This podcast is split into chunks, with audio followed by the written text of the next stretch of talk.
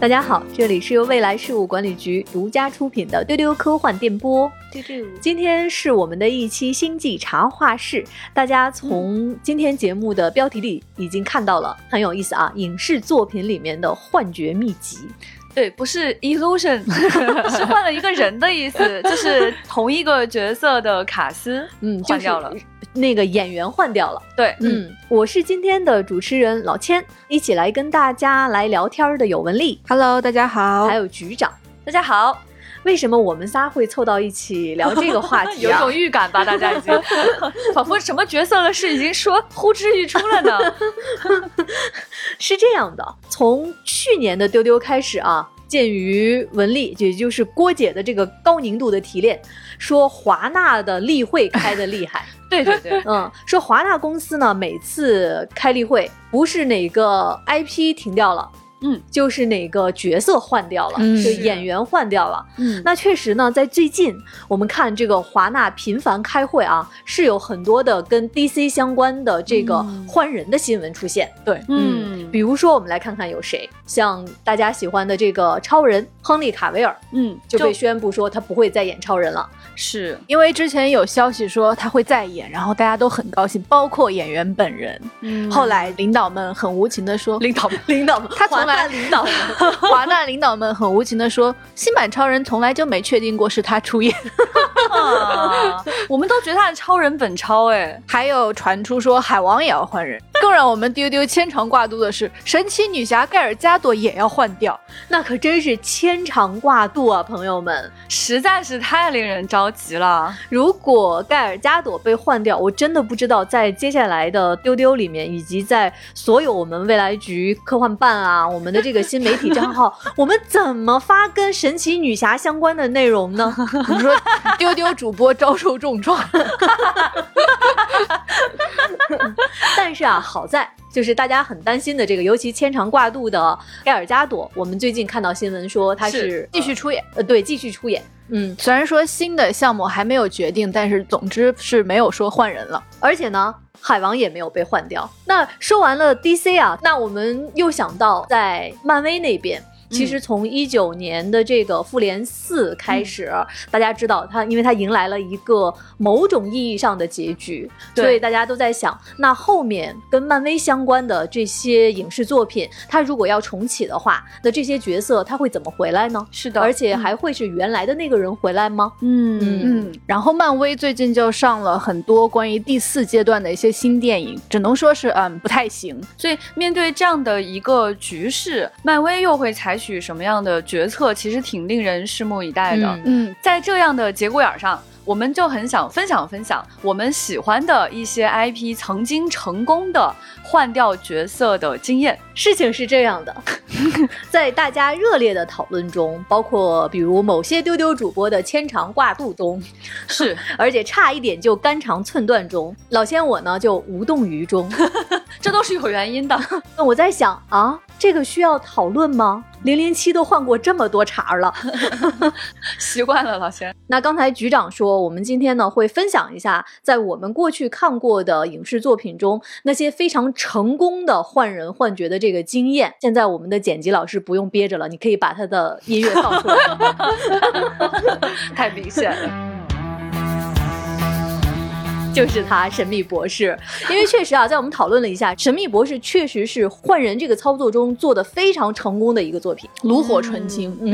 毫不意外，本期又是一期神秘博士专题节目。听到这里有没有一种上当受骗的感觉？大家说听到这里又是熟悉的味道。我觉得电波另外一头的我们的丢丢听众就是突然恍然大悟，原来如此啊，在这儿呢。没错，今天就是一个以神秘博士为代表的换人特辑。在我们筹备今天内容的时候啊，我问局长跟文丽，你们觉得神秘博士的换人是一个什么特点？文丽跟局长告诉我说，强行换人。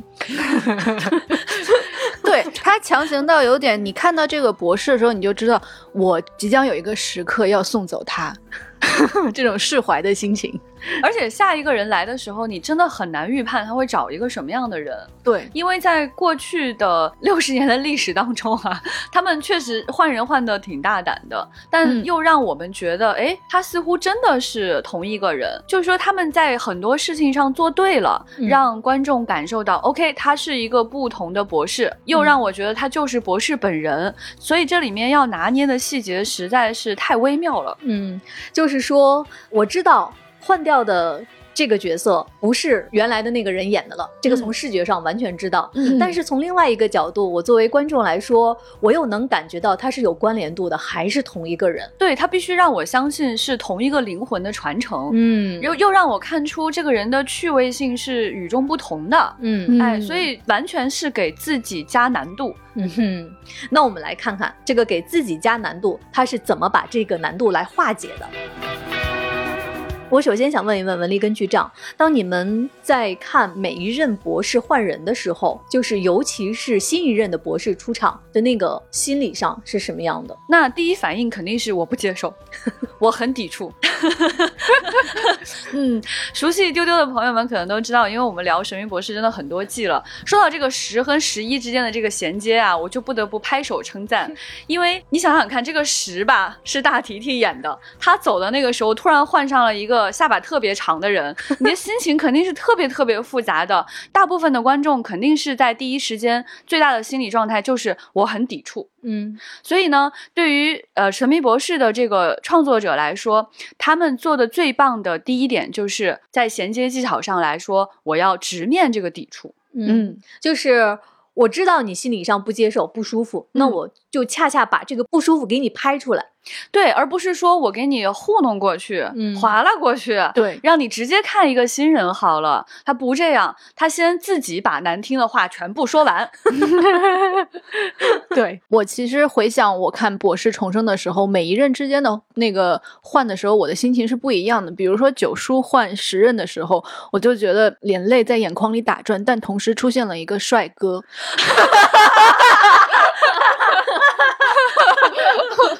说到这里，其实刚才我就想问了，不接受，大提提出来的时候也不接受，是不是那种感觉？九叔要走，我不行，对，提提来了，我又行了，又坐起来了。前面那个人要走的时候，哭，然后突然变成提提的脸之后。我好像又可以了。然后呢，是10任走的时候出来了小11的脸，你也一下子觉得啊，这不太帅吧，然后又觉得啊这啊，然后又觉得但是好像有点可爱，可以看看试试看，这种感觉。然后到11到12任的时候就觉得有意思，就是风格转变非常的大。我已经经受过2次这样的打击了，我不怕了。来吧。扛得住了。对，而且尤其是从12爷爷到13姨的这个转换过程当中的时候，其实我们是很高兴的，就是终于要有一任女性博士了，而且选角 casting 照片出来说，这个像我觉得他就是博士，这种心情啊。到今天呢，就是 BBC 又开始玩弄我们了。先是换了一个黑人角色，然后紧接着又把提提给我们换回来了，接下来我们不是特别清楚到底想做什么。总之呢，神秘博士粉丝确实在这个换人方面接受了很多的打击跟刺激。是的，已经锻炼了有非常强大的心理承受能力。我想说的就是这个从10到11的这个转化过程当中，有一些特别值得借鉴的例子。因为首先要说啊，就是从10要走这件事情来说呢，我们是绝对接受不了的。然后呢，他确实换了一个没有10长得帅的人进来，这个就挑战就是真的很高，不像说10去换9的时候，因为长得好看，突然就泯灭了一些大家的抵触，给他减轻了一些障碍。哎，对。说到这里，我想先打断一下，给大家再解释一下，刚才局长和文丽一直在说的10，就是第10任博士，他是由英国男演员大卫·田纳特扮演的。对，他还有一个昵称是大提提。大家如果不知道他是一个什么样子的话，可以去搜一下他的照片，就恍然大悟，对，就明白了。好，请局长继续。11出现了之后，他需要在第1集当中完成观众对他的认知度。所以呢，他会拉着 Amy， 就是他的这个 companion 的角色，会跟他说，我希望你给我一点点时间，就半个小时，就这一点点的时间，你让我去证明我自己。这话也是在对我们观众说。是的，很明显这句话是在对观众喊话。因为其实剧情走到那个部分已经是比较中央的时间了，嗯，然后整个星球面对着一个巨大的威胁，就是有一个外星的警察要到这个星球上找一个逃犯，如果找不到这个逃犯，他就要让这个星球消失。面对这样巨大的威胁，博士在他的很多设备坏掉了，刚刚面对自己这张脸还有点晕乎的情况下，他应该怎么去面对这件事？这个挑战已经顶到了极致的难度，而且他身边现在是没有一个真正陪伴他的人。 Amy 那个时候还只是他认识的人，而不是真正成为他的 companion。 就当全世界的怀疑怼到他身上的时候，他就直接说出了这句话，说请给我一点时间，让你相信我。他在后面很神奇，在几分钟之内就解决了我对他的信任，因为他一个人用非常英式的剧场化的表现方式面对千军万马。嗯，大家知道其实这种表现方式真的是英国戏剧的一个特征，因为在戏剧当中通常情况下是没有钱表现千军万马的。对，在我们神秘博士当中也是以缺钱著称的，所以这个时候呢，他站在广场上对着空中看着他的那个无比巨大的眼睛说，你查查我是谁。然后这个眼睛他就收集资料嘛，然后就出现了一些投影，就看到从一任博士到现在的每一张脸，以及他在过去是怎么击溃那些对地球的侵略的。他就说了一句，这个星球是由我保护的，然后这个眼睛这个外星生命就夹着尾巴逃走了。我们当时就觉得哇，这个气魄真的是升级了。为什么呢？因为在提提身上还有过多的悲伤，他其实没有把自己的那么张扬的一面表现出来，但是到了11身上，他把他自己过去人生当中的辉煌完全展现出来，但是展现在了一个有孩童感的人身上，让你完全不厌烦。所以他确实是在我们观众给到他的这有限的时间里，实现了我对这个人的认知和信任。而且他出场的这一阵就是台词就是很重要，就是也是在对观众说，你回想一下你追这个剧的心路历程，你再看看我，你要不要继续追下去的那种感觉。对，就是你会发现说，其实主创会在这个剧当中多次去破次元壁。就他说的那个话似乎是对剧中角色去说的，但其实不是，他是想跟观众说，你还记不记得你多爱这件事啊？如果你非常非常爱神秘博士，那你能不能再对我有一点点信任，再多给我一点点时间？挑战你对这个 IP 的爱的时候到了。对，他既绑架了你又做得比较好。就刚才文丽还有讲到，就是在换12的时候其实认可度已经比较高了，因为那个时候就是大家虽然心情很悲伤，但毕竟经历过这样的悲伤了。而且12爷爷因为他是个爷爷的角色，在过去的十几任博士当中有很多是爷爷的角色，所以他天然接受度会很高，但其中会产生抵触的有一个很重要的原因，就是这个演员他在10任博士出现的时候在里面担任过配角角色。是的，他是庞贝古城那一集出现的一个奴隶主，然后在那一集的角色中，10任是选择破坏自己的原则，救了这个平凡的人类。对，就会有观众提出这样的疑虑，说为什么让一个出现过的脸再来演博士本人？这个地方越是熟悉神秘博士的人，越是会提出巨大的质疑。这个时候，他们选择了同样的方式，就直面这个问题。老爷爷就一直在问，为什么是这张脸？为什么是这张脸？我似乎在哪里见过？他在衣衫褴褛的时候，在街头看到了一个水缸，然后他在水面当中看到自己倒映的脸。后来他就讲说，我终于明白了我选择这张脸的原因，就是因为在10任博士庞贝古城那一集里，10任博士选择要救一个人，所以他认为12的重要的使命就是要救人，要保持善意。我觉得这里的处理可以说是非常的巧妙的。其实你越是回避这个问题，它越是解决不好这个问题，你越是直面这个问题，它总会有一个很好的解决方案。是的，与其在就比如说幕后特辑或者访谈中说这个演员可能是因为英国演员只有20人，对，但是在这个剧集里面是为了把这个角色他的利益说得更清楚一些，就是博士他永远是这么一个保持善意，然后他对全宇宙的生命都很友好的一个时间领主。我刚才在听你们俩讲的时候哈，我就想到另外一个 IP。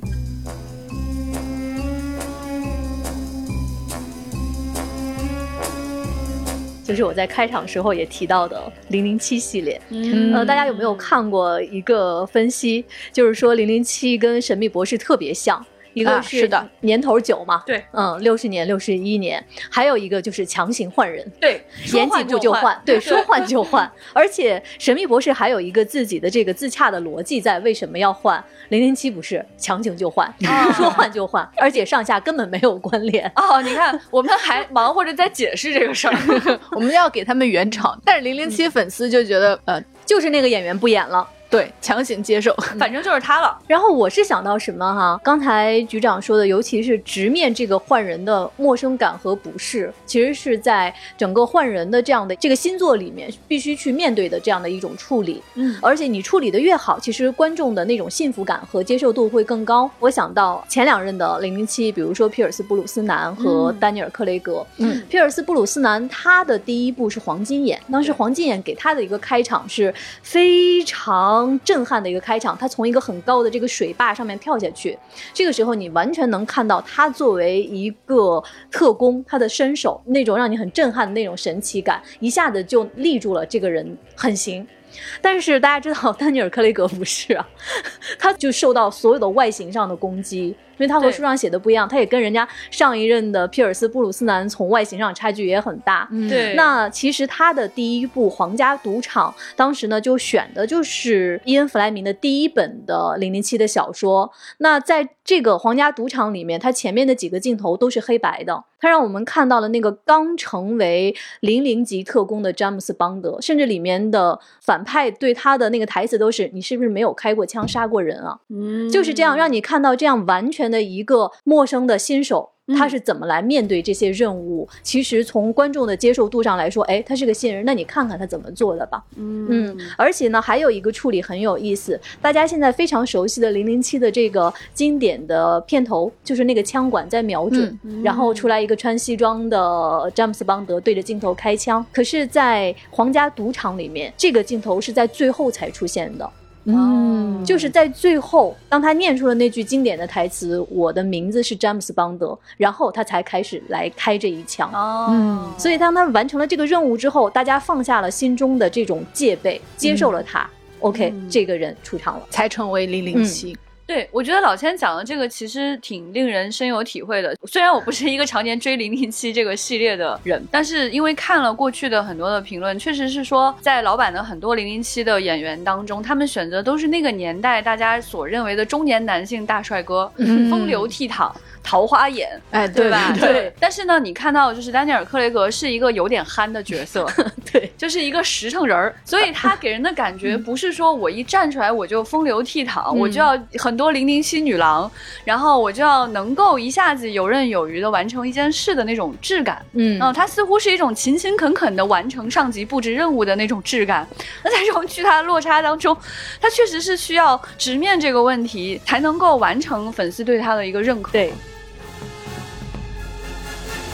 刚才我们说的是这个作品它怎么能够直面换人之后的那种不适感，让我们去接受新演员本身。那其实除了演员自己的话，还有其他的一些处理方式。对，其中一个重要的处理方式是在剧中建立人物关系。对于一个人物来说，我们既可以直接的描述他，也可以从侧面来描述他。同样可以通过对话和其他人的反应来描述他，以及我们可以在这个互动的过程当中看见这个人实际上会怎么去做选择。首先最不接受这个角色的就是剧中的这个同伴，首先是最怀疑，就是说不光观众看着这张陌生的脸不舒服，他的同伴也觉得很陌生。哎，是的，难受吧。因为在每一任博士的旅程中，同伴都是一个非常非常亲密的一个状态，他们一起出生入死。然后呢，你就眼看着眼前这个无所不能的时间领主换成了另外一张脸，然后你接下来是否会继续再跟他冒险呢？我印象比较深的就是 Clara， 她在见证了11变为12之后的一种很怀疑的状态。因为 Clara 对我来说是一个非常有主见的，甚至有一些强迫症的一位同伴。然后呢，他一直是比较有领导力的一个人，他在看到完全陌生的12的时候，他真的就是我觉得他有一点崩溃。他会想说我之前帮助的那个人去哪里了？然后12呢，就明显也有这种感觉。其实当时说起来，他们的状态就是很尴尬。我就是总结，就是很尴尬，就是在这么一个一起生死攸关的各种冒险的时候，然后应该怎么继续下去呢？当时可能 Clara 那个时候她会有一丝犹豫，她觉得可能我不要再跟这个人一块儿走进 TARDIS 半步了，因为他不再是我熟悉的那个人了。但是呢，她走到电话亭外面的时候，这个电话亭响了，然后她去接了电话，然后里面是11给他打的电话，就他已经没有再能看到11的脸，但是他却收到了11的电话，就11跟他说你看着眼前这个人，他需要你的帮助。就是有一种不是说你必须要接受我，而是说麻烦你帮帮我的感觉。这个人物关系一下子就觉得这个剧不是说只有博士一个人是最重要，而是说博士和同伴一起才是最重要的。我觉得那个电话其实能够体现出对于同伴角色的巨大尊重。是的，我不是说强迫你必须接着跟博士去旅行，而是说通过上一任博士给他打电话，想告诉他这个人真的还是我，而我需要你的帮助，你看你愿不愿意选择这一份帮助。但我也确实向你承认这个人真的变了，他已经不是你过去认识的那个我了。其实那段我觉得真的很悲伤，我挺喜欢那段的感觉，就是有一个铺陈，就是11跟 Clara 之间的关系是有一些微妙的。在编剧的角度来说，他们确实不是恋人的关系，但其实中间有一段 Clara 说你要作为我的假扮男朋友跟我回家过圣诞节，给我的家人一个交代。这个时候他跟博士经历了多次的冒险， Clara 总是会回到正在过圣诞节的那个家里，但实际上他跟博士在外面经历的世界已经过去太久太久了。而在这段时间里，博士慢慢经历了一个漫长的衰老过程，从一个少年真的已经变成了老人。我很喜欢当时 Clara 的奶奶还帮他垫了一句话，他的奶奶跟 Clara 说我还记得我年轻的时候看到你爷爷，他是那么帅气的一个少年，我当时就想假如他永远不变那该是多好呀。那 Clara 听了这句话之后就是很受感触，她慢慢的去理解说，就是岁月对一个人就是要有变化的，我是不是没有这个气度去接受他从一个少年变成了老人呢？我还能不能去理解他，包容他，接受他？所以其实你看他这个人物关系的处理真的挺复杂的，他在一点一点的向你去铺垫说这个 companion 还会不会出现在后面的续集当中。而且在他们的就是旅途的关系中，同伴不只是一个没有主见只跟着博士的一个附属品，对，他也是会对以后的这个剧情有决定性作用的角色。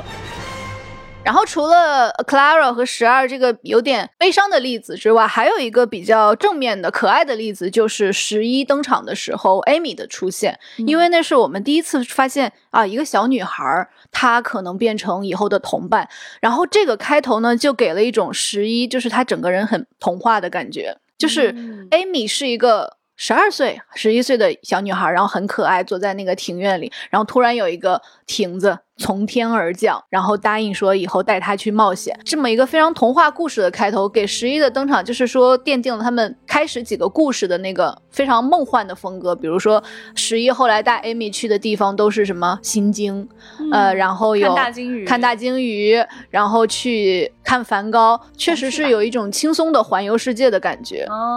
对，是的，我觉得他跟 Amy 之间那个关系我特别喜欢，其中还有一点就是他跟 Amy 说话的方式不是一个大人对孩子说话的方式，而是我真的很尊重你的每个想法。他就问 Amy 说你为什么很害怕，他说我这样一个怪人弄了一个盒子从天而降，走出来一个衣衫褴褛的人跑到你家来，打开你的冰箱吃东西，你还给我一个苹果。整个过程你表现得非常镇定，所以你告诉我你墙上那个裂缝为什么让你这么害怕，它到底是什么东西。我觉得这种是一种非常平等的跟儿童之间的对话，他对这个孩子有一种强烈的信任跟欣赏，然后他觉得我非常懂你那种恐惧，不是一般的小孩子的害怕，而是真正是有原因的。而这个裂缝其实最后伴随了整个11所有的故事，它因为它是一个时空裂缝，所以它让 Amy 非常的害怕。我觉得那段的建立，它不仅是说会给到你一个新的人物，通过这个人物的年龄和说话的状态去定义你，更重要的是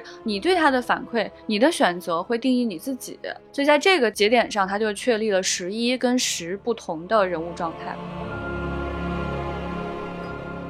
好，那11的开场是可能比较童话梦幻，那我记得10他的登场就是很轻松很有节日氛围的一次出场因为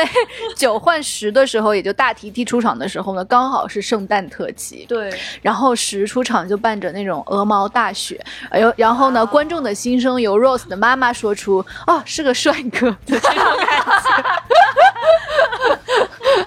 对，那个地方其实也挺破次元壁的。对，说到这一集，给大家分享一个小故事，应该是去年底的时候，局长和文丽他们去我家里做客，我就说我们一起看个什么吧，然后那当然是要看《神秘博士》啦。挑了半天，挑哪一集呢？我说这集怎么样？圣诞入侵。局长说这个好，这个好，就看这个，就看他了，就看他。哎呀，他是10出场。我说哦，睡美人那集是吧？我们就看这个，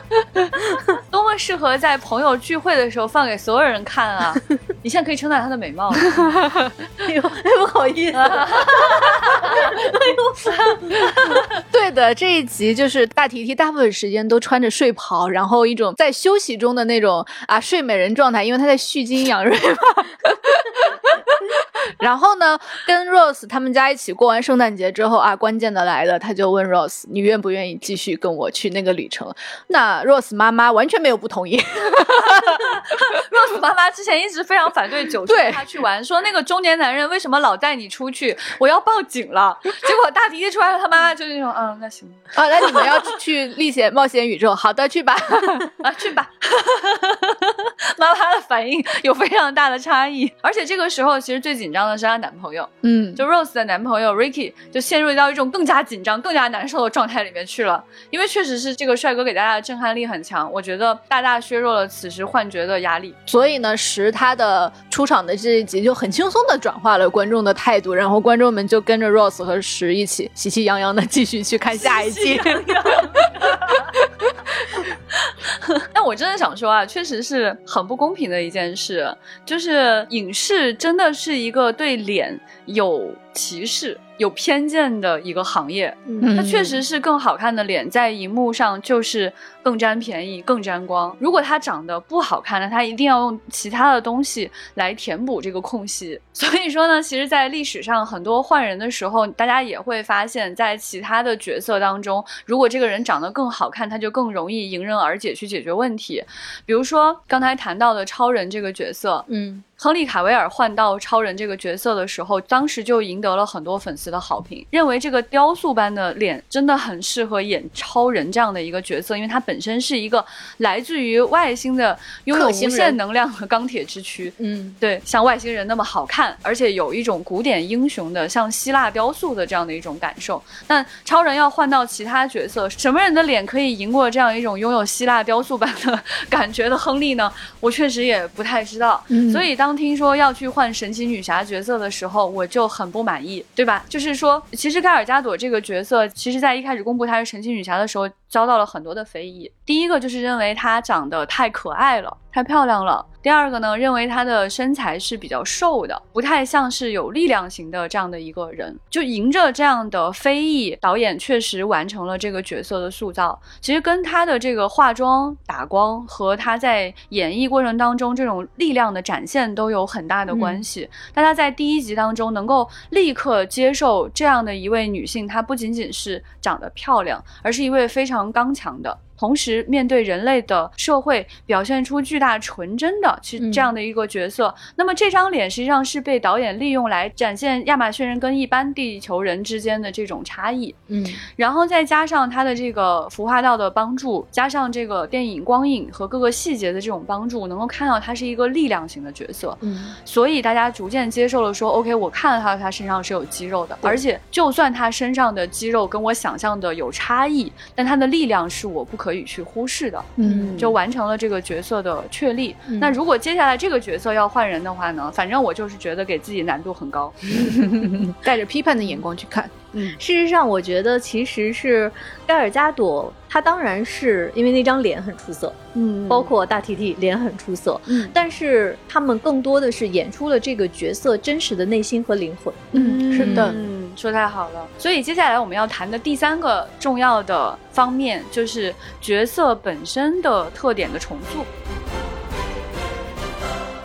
说到角色特点这一块啊，我在想我看的一个我特别喜欢的剧，这个郭姐也很喜欢《王冠》，她其实也是经历了幻觉的，是的，就是换人。像第一季和第二季年轻的伊丽莎白二世女王是克莱尔·福伊演的，到了第三季和第四季是奥利维亚·科尔曼。那第五季和接下来播出的第六季《王冠》，女王的扮演者是艾美达·斯丹顿，那她其实就是大家非常熟悉的《哈利波特》系列里面的乌姆里奇教授。当然了，女王的幻觉它这里面是有一个逻辑的，不是说换就换，是因为它这里面演到的女王在不同的年龄阶段，是的，年轻的和中年的以及老年的。可是我不知道大家有没有从第一季开始追这个剧哈？第一季和第二季因为克莱尔·福伊演得太好了，而且她本人又非常漂亮，那大家知道奥利维亚·科尔曼其实是一个在外形上没有太多优势的一个很出色的女演员。其实当我知道当第三季是奥利维亚来接手的时候，我在心理上都会有一点点会觉得她能跟克莱尔·福伊能衔接上吗？会有这样的一些质疑的。那就更别说你说让乌姆里奇教授来演女王是一个什么样的一个转换。但是我就是觉得在角色的这个塑造上面，角色的气质上面，这三任演员尤其是前两任演得太好了，是的，我是这么感觉的。我觉得第一任的克莱尔·福伊她演出了那种在身后历史中一个年轻的女王，甚至接近于一种神话感，历史的厚重感。那第三季和第四季奥利维亚·科尔曼她演出了这个到了中年的女王，她内心的挣扎，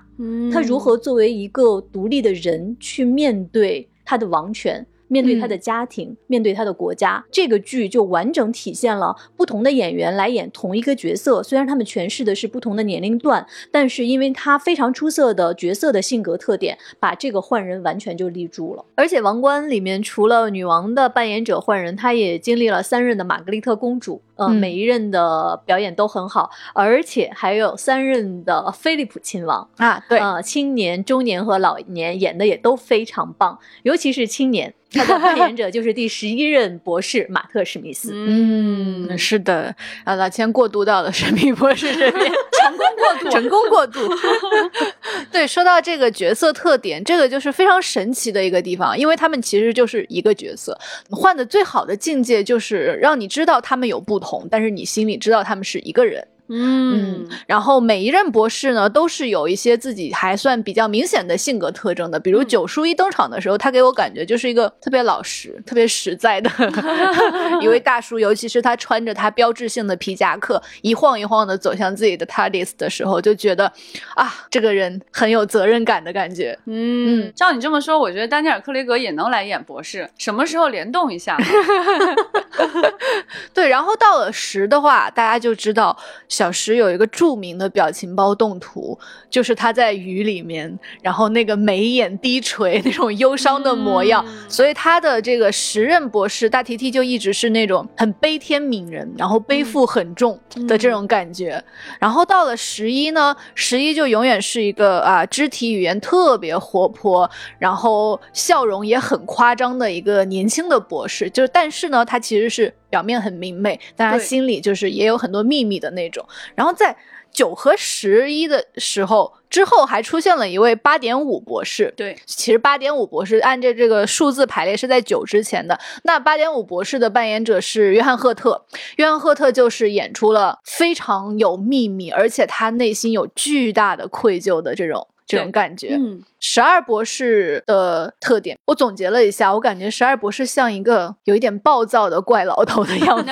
因为在12皮卡叔的他的剧集里面，他的片头有一个非常明显的标志，就是他的很愤怒的眉毛，就是他只有一双眉眼出现在那个片头出来，就是 angry brows 就是他永远对所有事情都是有一种烦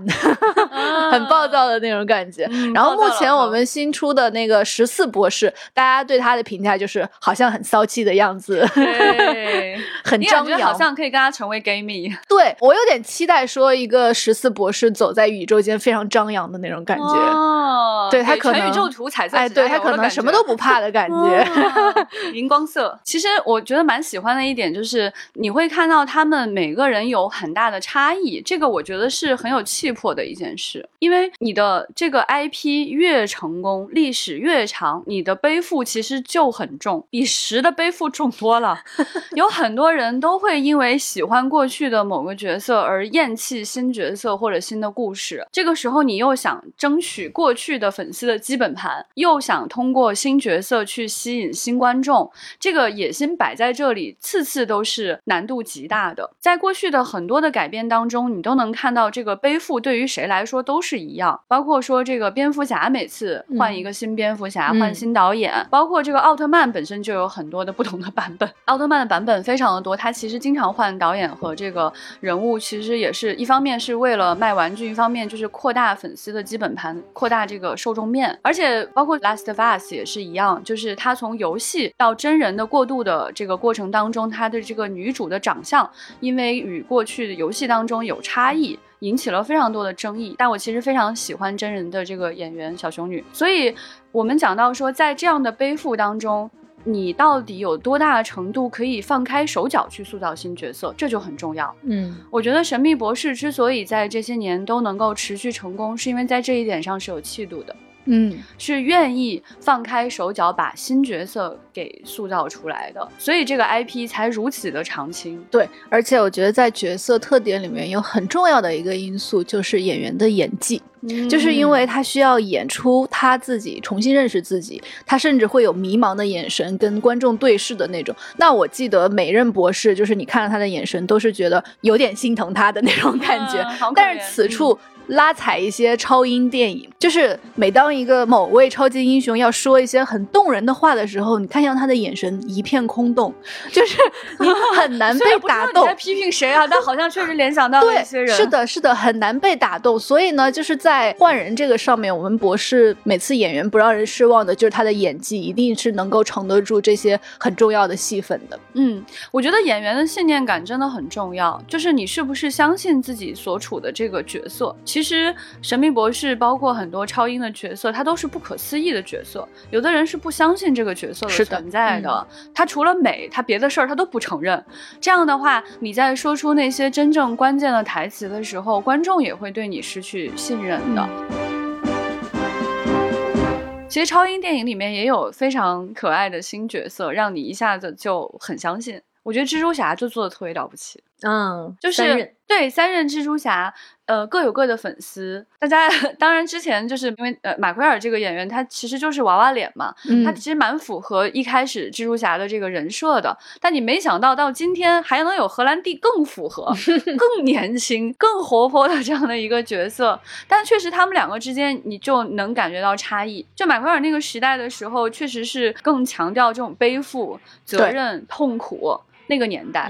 但是到了荷兰弟这个时候呢，就是大家其实更愿意去强调轻松，整个漫威的体系也更导向说我们去讲一个轻松的愉快的故事。这个时候这个孩子的这种跳脱感，包括这个演员对自己这个身体的这种轻盈的掌握，都帮助这个角色和这个系列在新的时代做一个特征的转换，非常符合漫威今天想要的口味以及观众对它的真实预期。而且你还能在这里面看出整个漫威的主创体系对于他们最爱的这个角色的深沉的爱。其实换角色其中还有一个重要的做法，大家比较常用的就是世界观的拓展和修改。但是局长说了啊，并不是最推荐啊，重点并不是最推荐。是，一定要说这个手段大家经常用，但是真的不是很推荐的一个手法。为什么呢？因为这种手法是在偷懒。对，这种手法绝对更容易。大家去想象哈，如果说我们要去把一个角色彻底换成另外一个人，同时又让你相信是同一个人，好像又变了一些，这个难度更高。还是我干脆告诉你他来自于另外一个平行宇宙哦你是不是一下就接受了说哦，那我好像没有办法不接受啊？对，我没有办法不接受因为他就是不一样嘛我还能说什么呢？所以在这种情况下他一定是一个更干脆的最后一招。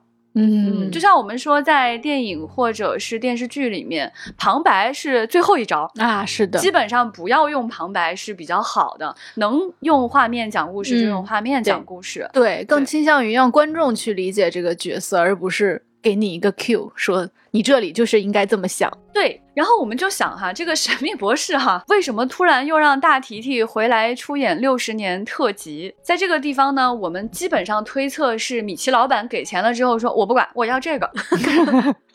然后编剧说，哎，这个搞不来啊。那米奇老板说，就要这个。所以大家就回去写啊，是吧？对。这个时候呢，就开始拓展世界观了，因为实在没招了。所以呢，就开始给十三姨这边加戏。对。说他在遇到巨大的这个生存危机的时候，来到了自己的灵魂世界，在这个里面看到了过去的十几个自己，于是就为大提提重新出现打开了一个缺口。我们只能说呢，好吧。我们希望最后能还是能用史密博士一贯的人文关怀笔触圆回来，而不是强行说从13这里我们就彻底改了设定，以后就是大家大乱斗了，想来就来想走就走了。那我心里可能还是就只能说好吧。扩展世界观的这个手法，像大家比较熟悉的可能是蜘蛛侠三只小蜘蛛同框的这种，然后之后呢，在漫威的各种作品里面也出现了平行时空啊，比如说洛基的那个剧一下子出现了好多洛基，包括漫威第5阶段可能也会有非常多这样的苗头出现。然后还是借用局长的话，就是希望能从演员剧情这些地方更精进一些，而不是说只是从平行宇宙这样子让大家突然出现。对，其实你看到在 DC 新公布的预告片里面，我们已经看到就是闪电侠他将会去跟多任蝙蝠侠相遇，也是让粉丝觉得非常 exciting。 当然我觉得这个是基于过去漫长的资产的累积，在今天有一个巨大的爆发，而这个做法也是在商业上足够聪明足够灵巧，而且也没有必要不去收割这一波观众的。说到关于年代这个事儿，我觉得挺有意思的，尤其是你看一些年代更久的作品，不同的演员来演同一个角色，这个其实是更有意思的一件事儿。我不知道大家有没有看过一个视频，这个视频是纪念莎士比亚的一个活动，当时英国请出了有10来任演过哈姆雷特的演员同台，这里面当然有大提提当然有大提提还有大家喜欢的甘道夫的扮演者伊恩爵士，甚至有朱迪丹奇，他们每一个人都在争论那句著名的台词 To be or not to be 里面的重音到底在哪儿。特别妙。你想想，这就特别有意思了。莎士比亚的作品历经了400多年，有这么多的人演过，但是大家因为不同的时代和不同的人对于这个角色的理解，他甚至在重音上面都是会有一些属于自己的争论和诠释。我觉得这个就是这个作品它更有底蕴，更值得被历史留存的那样的一个价值点。